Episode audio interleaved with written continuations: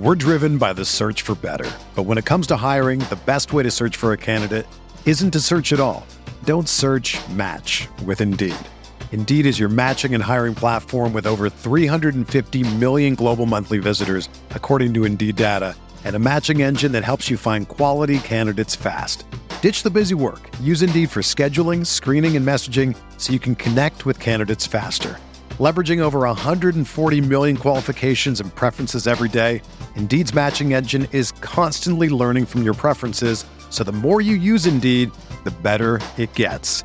Join more than 3.5 million businesses worldwide that use Indeed to hire great talent fast. And listeners of this show will get a $75 sponsored job credit to get your jobs more visibility at Indeed.com slash BlueWire. Just go to Indeed.com slash BlueWire right now and support our show by saying that you heard about Indeed on this podcast. That's Indeed.com slash BlueWire. Terms and conditions apply. Need to hire? You need Indeed. This podcast episode is brought to you by Coors Light. These days, everything is go, go, go. It's nonstop hustle all the time.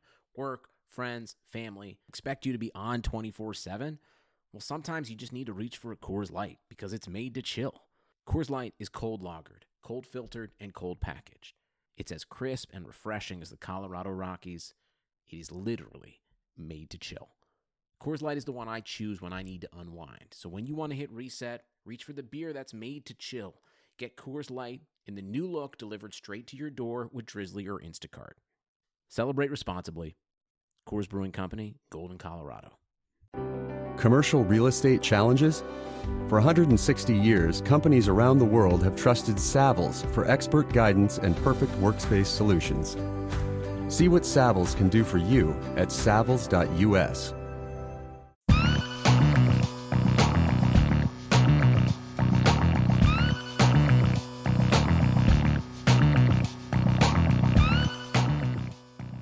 Hello, everyone, and welcome to the October 1st, 2018 edition of the Fantasy Football Report, a RotoViz radio news show covering the serious and mocking the ridiculous NFL news of the last week, brought to you by SquadQL and Fantasy Math.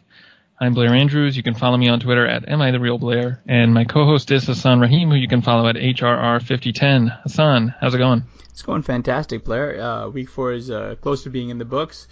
You know, it's uh, going to be October. It's my favorite month, best time of year. Cool. Yeah. I'm happy to hear it's going fantastic for you. Somewhat less than fantastic for me. A lot of guys I was really high on in the preseason played well, but of course they were all on my bench this week. So, uh, rough week, but, uh, you know, gonna have some of those. Uh, there's also a lot of news to get to this week, and I'm excited to be discussing it with our guest today. Joining us on the show is Tyler Buecher. Tyler is a fantasy football analyst for Pro Football Focus. You can follow him on Twitter at Tyler Buecher. Tyler, thanks for joining us. How's it going? Hey guys, appreciate you having me. Uh, week four was a pretty good week, I think, if you stuck with the chalk. So I like to do that in cash games where I'm not really worried about ownership, but when it gets, comes to tournaments, that's where I start to deviate from the norm and try to find the outside plays that are two to four percent owned that have a chance to skyrocket you up GP GPP boards and Chris Carson was that guy for me. Unfortunately, wasn't able to play, was a late scratch, and I did a lot of 2v2 swaps that burned me in tournaments. Uh, so week four was a kind of mixed bag, good in cash, bad in tournaments. Yeah, tough, tough week from tournaments when all the chalk hits the way it did this week, uh, and uh, also tough when you have a lot of the injuries that happened this week, which I'm hoping to discuss. And the first one, of course, is Rob Gronkowski, who was forced from Sunday's game against the Dolphins with an ankle injury, and he did not return. Uh, so, Tyler, it's possible Gronkowski re-aggravated his lingering ankle issue. Um, assuming he has to miss a few weeks, how do you see the targets being divided in the Patriots offense? I believe the return of Julian Edelman should lighten the load here and the pressure on Brady as far as target distribution. Over the past three years, when Edelman's played and Gronk has been out, Edelman's targets have spiked from 8.1 to 11.9. Chris Hogan is the one particular player that I'm starting to get a little bit worried about. Some of my friends in casual leagues, they've seen him on waiver wires with some over anxious owners. Um, I don't think Chris Hogan warrants dropping in any league whatsoever. And despite his one target today, he's a massive buy low after seeing what he was capable of producing last year. I think he was the fantasy wide receiver five through the first five weeks entering 2017. And he has that type of ceiling again. I think he's a great buy low. Um, but as far as like the targets overall being distrib- distributed, uh, I think a lot of them are going to go right to Edelman. Uh, we're going to see him take over those intermediate intermediate targets like Gronk is vacating. Um, this offense was in a perfect get right spot this week against the Miami Dolphins, and that's exactly what they did. Brady threw the ball around the field. He exploited mismatches. He threw to whatever receiver was open. Didn't really matter. So I think we're going to see that going forward, where Edelman should be the primary beneficiary of the targets, but we could expect a spread it out kind of style among Brady with the other targets.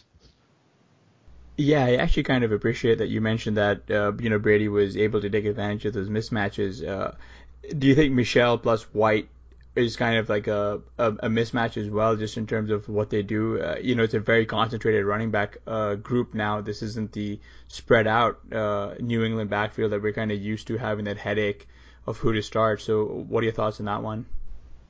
As far as like from an ownership perspective when trying to play in DFS, I love it. I mean, you only have two players to pick from. You go for Sony Michel in games that they should have positive game script like this one, and then you target White in games where they could have some competition.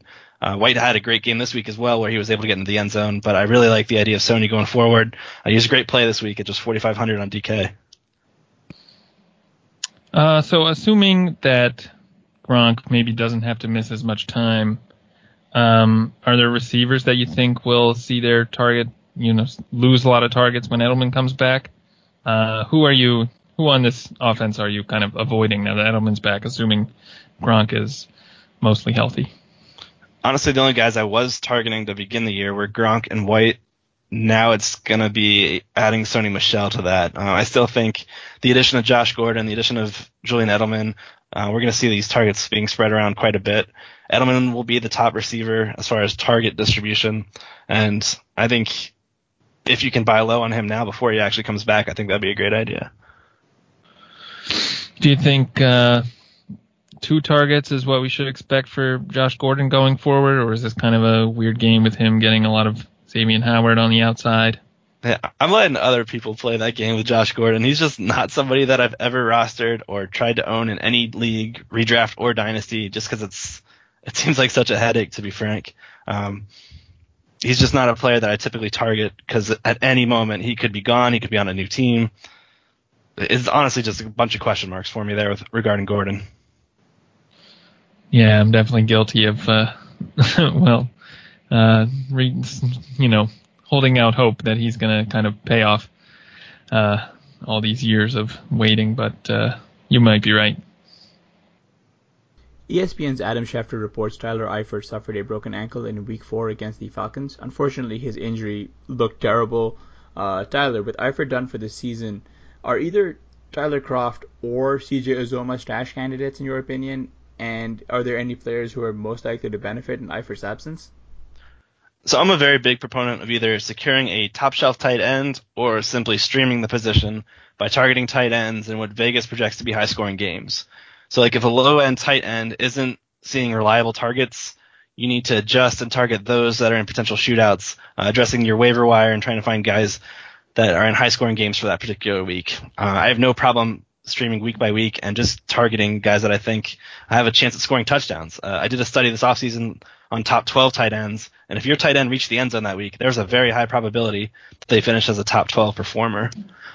Uh, as far as the Bengals specifically, we've already seen how these guys perform in Eifert's absence. I'm not really interested in either one of these Bengals guys. They're low quality streaming options, and they're the guys that I just referenced that aren't really players I'd be trying to make a priority next week, given that you can't really bank on them having consistent targets week to week. And it's not really a particularly good matchup coming week five with them against Miami, in which would be a mediocre scoring game. Uh, to address the replacement question, Eifert's 10.6 average depth of target makes this an interesting question as far as who could see those targets in lieu of him. That 10.6 ADOT was top 10 in the league, and I'd expect those numbers to translate to an already ascending Tyler Boyd. He's currently having a phenomenal year so far, ranking top 12 among all wide receivers in our yards per route run statistic. That's a stat that's proven to have high correlation week to week with fantasy performance. And his ADOT is right around Eifert's 10.6. with Eifert out of the question, I believe we continue to see Boyd as a fantastic slot receiving option for Dalton the remainder of the season.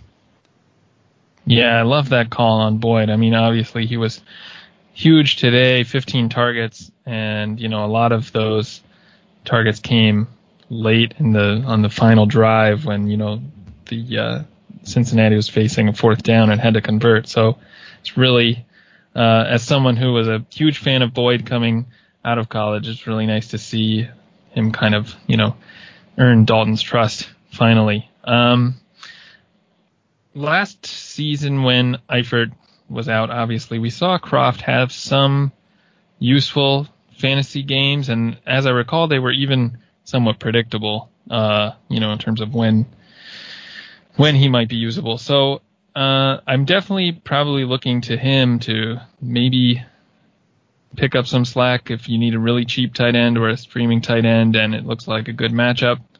Uh, he's someone who is interesting only for that reason, but you know, other than that, I definitely think it's it can be beneficial in these situations, kind of uh, when the uh, targets sort of you know center around just a couple players in a passing game for uh, you know sit start decisions and uh, DFS lineups. So I'm really excited for especially for Boyd going forward, but Green probably gets a bump too. Yeah, and I, am also a huge proponent of Boyd here. Actually, one of my first and earliest uh, Rotoviz articles was a dynasty buy low for Tyler Boyd uh, last year, so that was that was great. Um, I bought him in a bunch of spots, and then uh, I had to just sort of hang on to him for a for a year. But guess what? Patience is ultimately rewarded. That's right. Yeah, speaking of tough start sit decisions, one tool you can use to help make those decisions is fantasymath.com. If you need to make a choice between two players, a really close call, you can put your matchup into fantasy math. Let it help with those big calls. A player's variability, whether you're the favorite, correlations across matchups, fantasy math takes it all into account to help make the right lineup call and it's matchup specific. And right now, RotoViz listeners get a season membership for just $20 by using the link rotoviz.fantasymath.com. Don't miss out. That's rotoviz.fantasymath.com. Uh, also, a quick reminder that you can support the RotoViz radio network and our 10 shows per week on Patreon. By doing so, you'll gain exclusive access to RotoViz Live, our weekly Sunday morning video show answering all your fantasy questions. Patronships start at just $6 a month and provide exclusive access to RotoViz Live. That's four shows per month on top of 40 podcasts for just $6. Become a RotoViz radio patron today to join an exclusive community of listeners, access premium content, and do your part in helping the network to grow and continue to produce high quality, industry leading programming. Speaking of those exclusives, as a loyal podcast listener, you can now get 30% off your RotoViz NFL Pass. It is available through the NFL Podcast homepage, rotoviz.com slash podcast. Gain unlimited access to all of our NFL content and tools. You can get amazing value. You help support the podcast network, and you get to use some of the amazing apps that we've got. That's rotoviz.com slash podcast. All right, now let's get into no shit, shit, no. First item up, Jameis Winston replaced Ryan Fitzpatrick to start the third quarter. Uh, no shit. Never believe there's a real chance here for Fitzmoney to actually take over the starting gig when they come back in week five after the bye. The Bucs spent a top shelf first round pick on Winston, and they're going to go back to him. Jordan Howard rushed 11 times for 25 yards in the Bears' Week 4 victory over the Bucs, whereas Tarik Cohen rushed 13 times for 53 yards and got 7 of 8 targets for 121 yards and a touchdown. Shit, no. Cohen seeing more carries than Howard is a complete anomaly to me. This is a game I'm gonna eager to go back and rewatch tomorrow. If anything, I'm gonna use this opportunity to try and buy Howard in any half PPR leagues.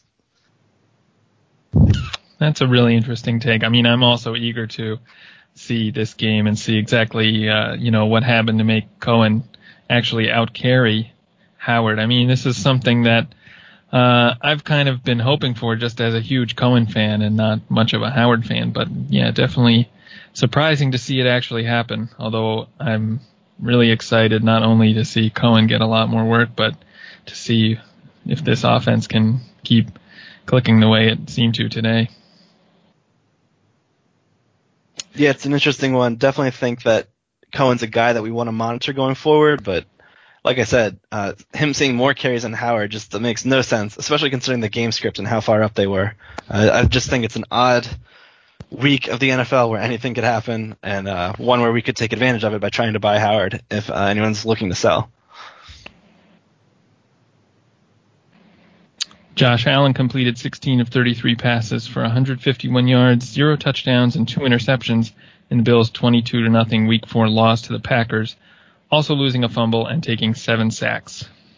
No shit. He's Josh Allen, a woefully inaccurate quarterback in college, translates to a woefully inaccurate quarterback in the pros. Not surprised here. Uh, are you buying this Packers defense finally, or is it just the effect of facing Josh Allen? I'm buying that the Buffalo offensive line is a train wreck, and we should be streaming DSTs against them all year. Josh Rosen completed 15 of 27 passes for 180 yards and a touchdown in Sunday's Week 4 loss to the Seahawks. Uh, no shit. He's a rookie in his first start. Better days are ahead. Melvin Gordon rushed 15 times for 104 yards and also added seven receptions for 55 yards and a touchdown in the Chargers' Week 4 win over the 49ers. No shit. This is exactly why he was one of my top RBs entering the year and a slam dunk first round pick in redraft leagues. The guy rushes and receives the ball uh, much more than most people give him credit for, and he's a slam dunk fantasy asset. Yeah, I've been just really high on Melvin Gordon in my dynasty ranks, my redraft ranks. Uh, I have jokingly referred to him as the Chargers' wide receiver too. I really think he is the Chargers' wide receiver too if we're going by target distribution. So we saw both Gordon and Ekeler kind of have good games today, and we've definitely seen it happen like at least three of the last four weeks. Do you think it's possible to start them both in the same lineup for most weeks going forward, or is this not going to continue? Yeah, I could definitely see a scenario where you want to start them both, and it probably was this one here against a terrible 49ers defense where they could see both rushing and receiving work. Uh, the 49ers entering this game allowed the fourth most receptions to pass catching backs, so I think it's a great spot for Gordon and Ekeler to both get plenty of volume and ice a game away where they were, I think they were double digit point home favorites by the time this game closed.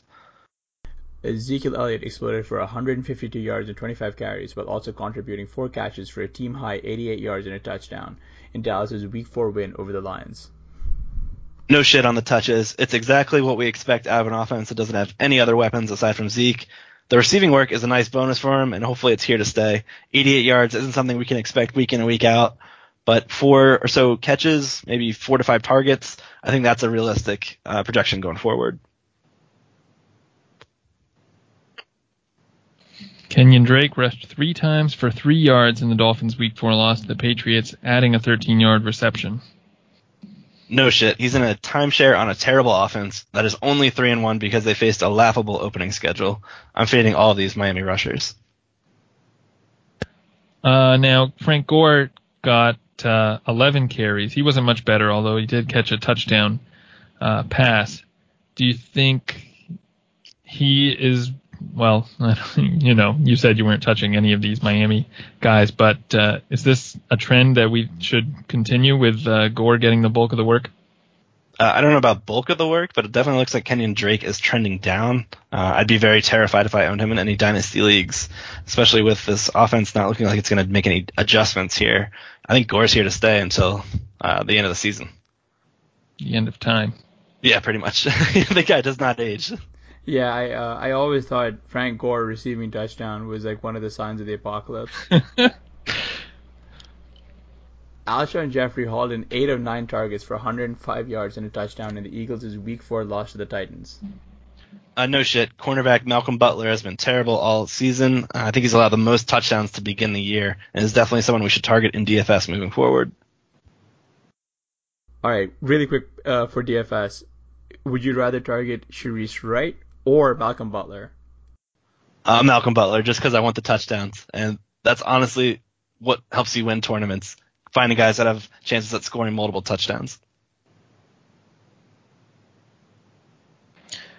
Calvin Ridley hauled in four of six targets for 54 yards and two touchdowns in the Falcons' Week 4 loss to the Bengals. No shit. Ridley's now scored six touchdowns in the last three games. Currently leads the league in touchdowns. I'm ready for the battle between the Dynasty Ridley truthers and the Never Julio backers. Uh, I've got tweets ready to go on the Julio side, and I say bring it on. Uh, where does Ridley now rank in like your rookie wide receiver rankings? I haven't adjusted those in a while, but he's definitely climbed from where he was. I was not very high on him coming in. I didn't have much intrigue in a polished receiver that I thought would be third at best on the pecking order, but he's climbed uh, the target pool faster than I thought he would. He's now seeing more targets than Sanu. Um, he's definitely not somebody to avoid. I definitely want to pay attention to him moving forward, and especially in a good matchup where, like they had here against the uh, Bengals, a potential shootout. You definitely want to pay attention to all these ancillary pieces on this Atlanta offense. My only hope here with Ridley is that his price continues to climb and keeps Julio's kind of depressed-ish. Like he can still be in that relatively elite, you know, where you're still paying a lot for a wide receiver, but like you said, like on the right week with the right game script, you know Julio's going to be that contrarian play just because he doesn't catch touchdowns, right? And like you got the never Julio guys who are like he doesn't catch touchdowns, and it's going to happen one of these weeks where he's going to convert, and that'll be it. I mean, the funny thing about this narrative is that Julio had what 173 yards today and nine catches, so he actually outscored Ridley, I think, even without catching a touchdown. But yeah, just uh, the, it's so strong now that every time he doesn't catch a touchdown, it's almost like he had a bad game. Yeah, it's hard to be sad with 29.7 fantasy points on Right. TK. Right. Or 29.3, yeah. Eli Manning completed 31 of 41 passes for 255 yards and a touchdown in the Giants' Week 4 loss to the Saints. So this is a tough one. I'm gonna go with no shit, just because anyone that tried to use an obvious chalk spot for Eli, should they be surprised that Eli let them down? I mean, we've seen what this guy does year after year. Um, it should have been a slam dunk spot for him here. The uh, the uh, Saints pass defense is a complete funnel where you throw on them, you don't run on them, and I don't know how Eli had such a disappointing uh, performance as far as touchdowns. I thought he for sure had three touchdowns in the bag. Cameron Meredith caught three of four targets for 32 yards in the Saints' Week 4 win over the Giants. I'm gonna go shit no on this one. Prior to this game, Meredith had only run 25 routes. Four targets isn't something I really want to chase until you start seeing more volume and time on the field consistently. David Johnson rushed 21 times for 71 yards and a touchdown while, ca- while catching three of four tar- targets for 41 yards in Sunday's Week 4 loss to the Seahawks. Uh, no shit. Josh Rosen may not have gotten much done vertically through the air. I mean, a lot of it was due to drop passes. The guy couldn't catch a break with his re- receivers and tight ends. But the Cardinals offense did do one thing right in returning to David Johnson this week. I'm hoping that they continue to bring Rosen along slowly and continue to lean on DJ and let him run some more routes out of the backfield. Doug Baldwin caught five of seven passes for 41 yards in Sunday's Week 4 win over the Cardinals. Uh, no shit. I think a healthy Baldwin means we'll see a lot more volume. This is just the beginning. Keke Coutee caught 11 of 15 targets for 109 yards in the Texans' Week 4 win over the Colts.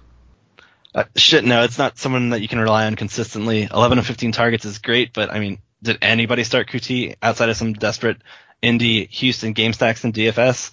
I don't think anyone would have started him at all in any kind of redraft or dynasty leagues.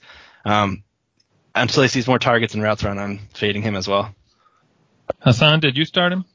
I wish. Uh, I mean, I'm, I'm, I'm, I'm like a, the resident Rotoviz Keke Coutee truther. Uh, I've been on this uh, kid just for a really long time. He was Mahomes' number one wide receiver back in the season where, uh, as a sophomore, and him and Mahomes just went nuts. So it, it was kind of cool seeing him, but I'm of the belief that Coutee benefited because Will Fuller left the game with a hamstring issue. And Coutee has not been healthy this entire season. He's going to be he's going to benefit because Bruce Ellington, the other slot guys on IR, but he saw this ludicrous amount of volume, if only because Will Fuller saw five targets, injured his hamstring, and left the game. There was no way he was going to get see this volume had Will Fuller remained healthy. Yeah, I agree 100% on that. Phillip Dorsett caught four of seven targets for 55 yards and a touchdown in the Patriots' Week 4 win over the Dolphins. Uh, I'm going to go with no shit. Uh, so Dorsett's a guy that a lot of us faded early and uh, were burned after spending a first round pick on him in fantasy and dynasty leagues. Uh, but he's finally coming around. He will still have inconsistent weeks, but every now and then he'll pop up like this, 55 yards and a score, just to remind you that he still exists. yeah, and uh, as you mentioned earlier, with uh, our old friend Julian Edelman coming back, that target share is just going to be divvied up. It's going to be tough to seeing him command, you know, more than these seven targets. Probably four to five would be more of my expectation, depending on how the game goes. But you know, consistently seeing close to double-digit targets is just not in this range of outcomes. Geronimo Allison caught six of 11 targets for 80 yards in the Packers' Week Four win over the Bills. Shit, no. Randall Cobb being out in this game led to the uptick in targets. Uh, Geronimo is definitely still a guy who's someone you don't want to overlook, but we're going to have to play it by matchup. Uh, I really liked his matchup here in the Bills on the outside while uh, Davante Adams had Trey White, Geronimo Allison had the much softer coverage. So he was a great D- DFS play this week. But as long as Cobb's still in the mix, he's not someone you can rely on week to week. Yeah, and I was going to ask you a little bit about that because uh, you know it's not a good thing when a receiver, especially one with a poor injury history, as Cobb immediately winds up on the injury report like the week, you know, like a handful of days before they're supposed to go into game time. Uh, if Cobb misses extended time, are there any other receivers after Adams and Allison who you could see emerging, like a Marquez Valdes-Scantling or uh, you know, uh, J'Mon Moore or Equanimeous St. Brown, or not really? Uh, I think it's still kind of early for that. Um, if you want to try to look at who might see the most run, um, honestly, it could be any of them. So it's a it's a real shot in the dark. I wouldn't try to spend any kind of waiver pickups trying to get one, hoping that uh, Randall Cobb returns in the next week and it's not a lingering issue. Valdes-Scantling had three targets today, I think. Uh, so I'd be interested to know just you know how much he was on the field actually, how many routes he ran. But uh, he's someone who, just from a, an athletic standpoint, is really intriguing uh, if he can actually get on the field. Not saying you should pick him up unless you're in like the deepest league, but I mean, Ty Montgomery also saw a good amount of run as well. I was about to ask, did anyone else think Timo might be a good play this week with Cobb out, or was I the only one? I played him in one tournament lineup. Well, it wasn't a good play. No, it was terrible. Just a disaster all around. All right. Speaking of Green Bay running backs, Aaron Jones rushed 11 times for 65 yards and a touchdown in the Packers' Week 4 win over the Bills, adding a 17-yard reception. Uh, no shit. I mean, this is the guy that we want to lead the backfield in touches, and he did a great job with it, getting 11 carries for 65 and a score. Unfortunately, it's going to be based on the opponents, given this whole timeshare. We saw uh, Mike McCarthy say that they're going to have a full blown committee here, and it's just going to be very frustrating week to week trying to figure out which guy it is. But in games where you project the Packers to blow out in a lead, I'm going to go with Aaron Jones. Marcus Mariota completed 30 of 43 passes for 344 yards, two TDs, and an interception in the Titans' Week 4 win over the Eagles. Uh, no shit, Mariota is back, and I was very surprised by this. Uh, I was watching this game the whole time and did not expect Mariota's noodle arm to look anything like that. Uh, he started the game off with a huge throw to uh, Corey Davis down the field that was just out of Davis's reach. Um, and from there, I was just immediately shocked that Mariota's back his arm isn't as um, injured and banged up as we had been led to believe. I think he's here to stay. Man, that's really exciting. Did you play him by any chance in any tournament lineup? No, zero. Uh, just some two QB leagues where I, I had him. Amari Cooper caught 8 of 12 targets for 128 yards and a touchdown in the Raiders' Week 4 win over the Browns.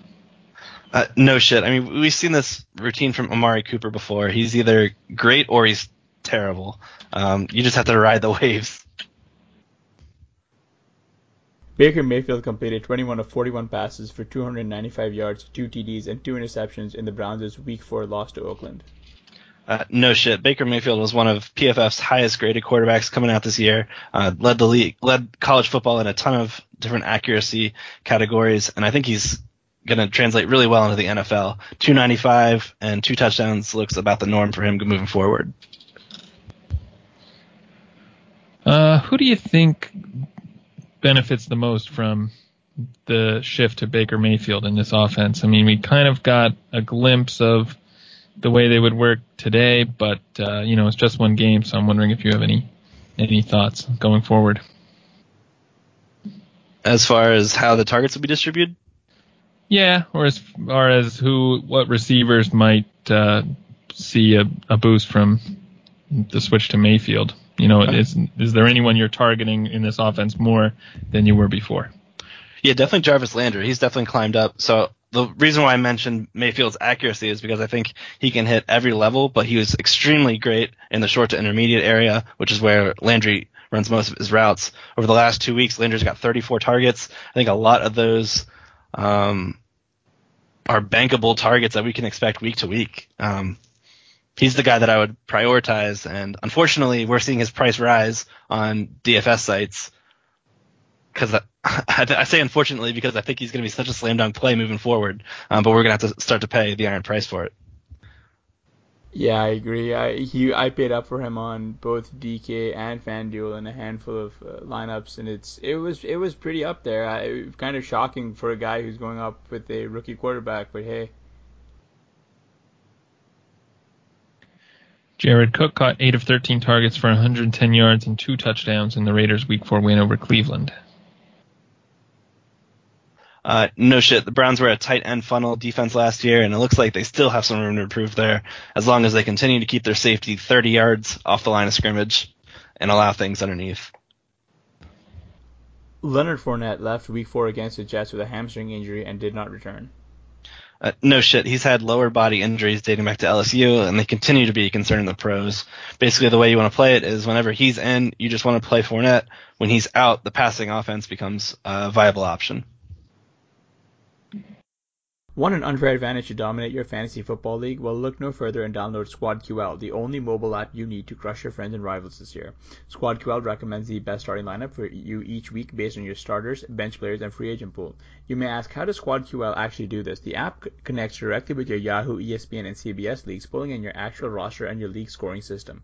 SquadQL provides waiver and trade recommendations, plus the app gives you player rankings each week and it's all based on your league settings. SquadQL truly is your go-to app this fantasy football season. Head to squadql.com to download SquadQL, your all-in-one fantasy football manager. SquadQL is brought to you by the creators of RotoQL, the leading daily fantasy lineup optimizer trusted by 100,000 DFS players. You can also download RotoQL for free for both Apple and Android. All right, moving on to news item news item number three. Andrew Luck completed 40 of 62 passes for 464 yards and four touchdowns in the Colts' 37-34 Week 4 loss to the Texans. Tyler, there was a lot of concern about Andrew Luck's arm heading into this week, but the 62 attempts and 464 yards are both new career highs for Luck. So, do you have any concerns about his arm strength going forward? I think it was certainly a positive sign. Yeah, I mean, like look, so we knew coming into the year that Luck was still a work in progress. After averaging 5.6 average depth of target the first three weeks of the season, he blew it up this week with 9.1 yards. The combination of him pushing the ball further downfield and the 62 attempt volume makes me think that as the season further progresses, that this will eventually be a thing of the past. Like, would we even be talking about this segment if Jacoby Brissett hadn't come in for that arm punt last week? Uh, I think if we continue to see this kind of improvement with Luck's arm that by the Colts week nine bye, uh, I don't think anyone will be second guessing the um, the rehab of his arm and his health. Yeah, I'm kind of with you on that. Uh, I think Luck, as you mentioned, is definitely going to be a work in progress. Uh, out of curiosity, did you play him in any tournament lineups? I had one lineup with Andrew Luck, but uh, and T.Y. Hilton as a stack, and I completely blew the rest of my contrarian picks. So that was a very bad lineup. So I was just curious if you had any better luck on that front. Uh, I didn't have any luck, but it was definitely a game that you wanted to target. Both games, or both teams here play up in pace. Both teams are pass funnel defenses, and it kind of played out exactly like that. We saw both these guys throw all over the yard. I had a lot of Deshaun Watson and Will Fuller. Will Fuller bit me quite a bit, but um, some a little bit of Nuk ended up making that a little bit better for me. Uh, so I think it's probably not only the Brissett coming in to throw that hail mary that has people questioning Luck's arm strength, of course. I mean, his ADOT is way down this year from where it has been in uh, previous seasons. Hilton especially has seen this. Like, I think in past seasons his ADOT has been around I don't know 13 yards or something. This year it's more like eight. Although today I think it was much higher. But uh, you know, there seems to be sort of a trend this season of just Luck not even attempting throws far down the field. Maybe that was reversed today. Is that any sort of concern for you, what we've seen over the last three weeks in terms of his ADOT? Uh, I mean, like I said, I think it's going to be a work in progress, and as he gets more healthy throughout the year, gets that strength back, we'll continue to see him push it further down the field. Until then, Eric Ebron remains a very strong fantasy candidate as long as Jack Doyle's out. He's his number one receiver underneath. Um, another guy that I think is a little bit under the radar, probably not anymore, is Nyheim Hines, two touchdowns this game. Another guy that Luck definitely loves to check down to. Um, but until we start to see him consistently move the ball downfield, I think those are the guys that I'd rather target than trying to hope T.Y. Hilton takes like a five yard slant to the house. Man, I love Nyheim Hines. I have him in a bunch of uh, leagues and uh, redraft and dynasty, and uh, he's going off on my bench. So this is great. Mitchell Trubisky completed 19 of 26 passes for 354 yards and six touchdowns in the Bears' Week 4 win over the Buccaneers. He also led the team with 53 rushing yards. Uh, Tyler, what are your thoughts about Trubisky's breakout performance here? And uh, do you think that you know Taylor Gabriel is an actual viable flex candidate going forward, given the amount of volume that he's seen? Many had Trubisky projected to take the next step forward in his fantasy career this year, but I think the guy lacks much consistency. He had two touchdowns prior to this week, so he wasn't really a, a, a viable fantasy option that many were looking toward. Uh, he had fantastic accuracy, but I mean, that's not really, you don't get points for that. I think he's going to continue to be a matchup dependent quarterback that we can target against soft secondaries, uh, like the Bucs were this week. As far as Taylor Gabriel, I like him in weeks where Anthony Miller's out. Uh, I really like that slot receiver role here, and I think it could be one that might flourish throughout the year, no matter which receiver is in there. Um, as far as Gabriel specifically, he was an air yards buy low candidate by Josh Hermsmeyer this past week. Um, but I just have more doubts that Trubisky can consistently target him, and Gabriel gets enough targets to warrant any kind of uh, weekly fantasy um, performance, uh, and maybe in deep leagues if you really need them as an option. So the guy in this offense I'm really interested in is Tarik Cohen, who uh, today I think had as many targets as he has had the previous three weeks, and about I don't know, 12 times as many air yards as he's had. Uh, is he someone we should expect this sort of performance from going forward? I mean, I know we discussed him a bit in the no shit segment, but can kind of get get deeper into it. Uh, are you buying him? Well, I definitely buy that they want to use him more. Uh, Mark Helfrich, the new OC, has definitely shown a propensity to use him out of the backfield, and I think that's here to stay. Uh, he was a former offensive coordinator for the Chiefs, um, working with Matt Nagy, and I think we're going to see that kind of uh, heavy running back usage out of the backfield become a norm here for the Bears.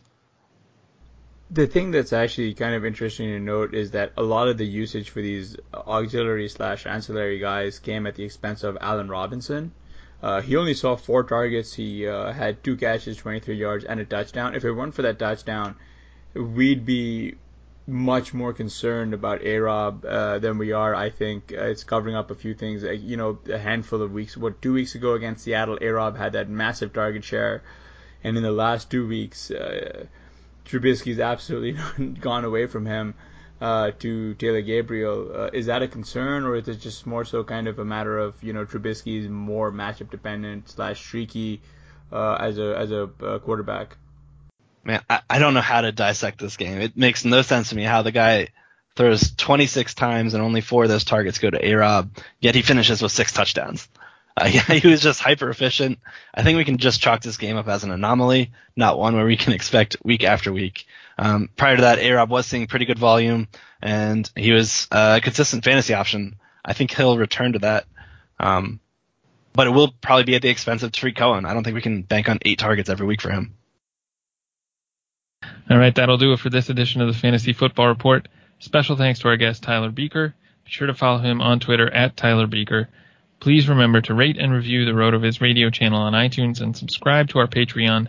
For Hasan Rahim, I'm Blair Andrews. Thanks for listening.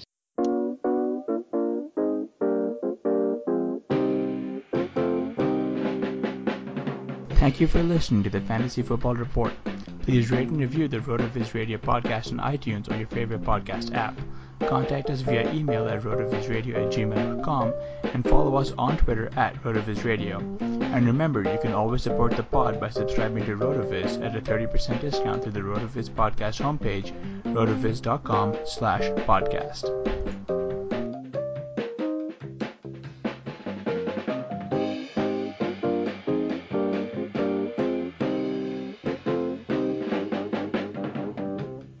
They call you the Grill Master. You've seared the thickest porterhouse in the butcher shop. And as you lift that first forkful to your mouth, you savor the moment. To get amazing offers during the Mercedes Benz summer event, like the 2019 C Class sedan and GLC SUV, the perfect recipes of driving performance. Plus, you can enjoy six months of Sirius XM All Access included. The Mercedes Benz summer event, now serving limited time offers on a select lineup of vehicles. Offers end September 3rd. Mercedes Benz, the best or nothing. They call you the Grill Master. You've seared the thickest porterhouse in the butcher shop. And as you lift that first forkful to your mouth, you savor the moment. To get amazing offers during the Mercedes Benz summer event, like the 2019 C Class sedan and GLC SUV, the perfect recipes of driving performance. Plus, you can enjoy six months of Sirius XM All Access included. The Mercedes Benz summer event, now serving limited time offers on a select lineup of vehicles. Offers end September 3rd. Mercedes Benz, the best or nothing.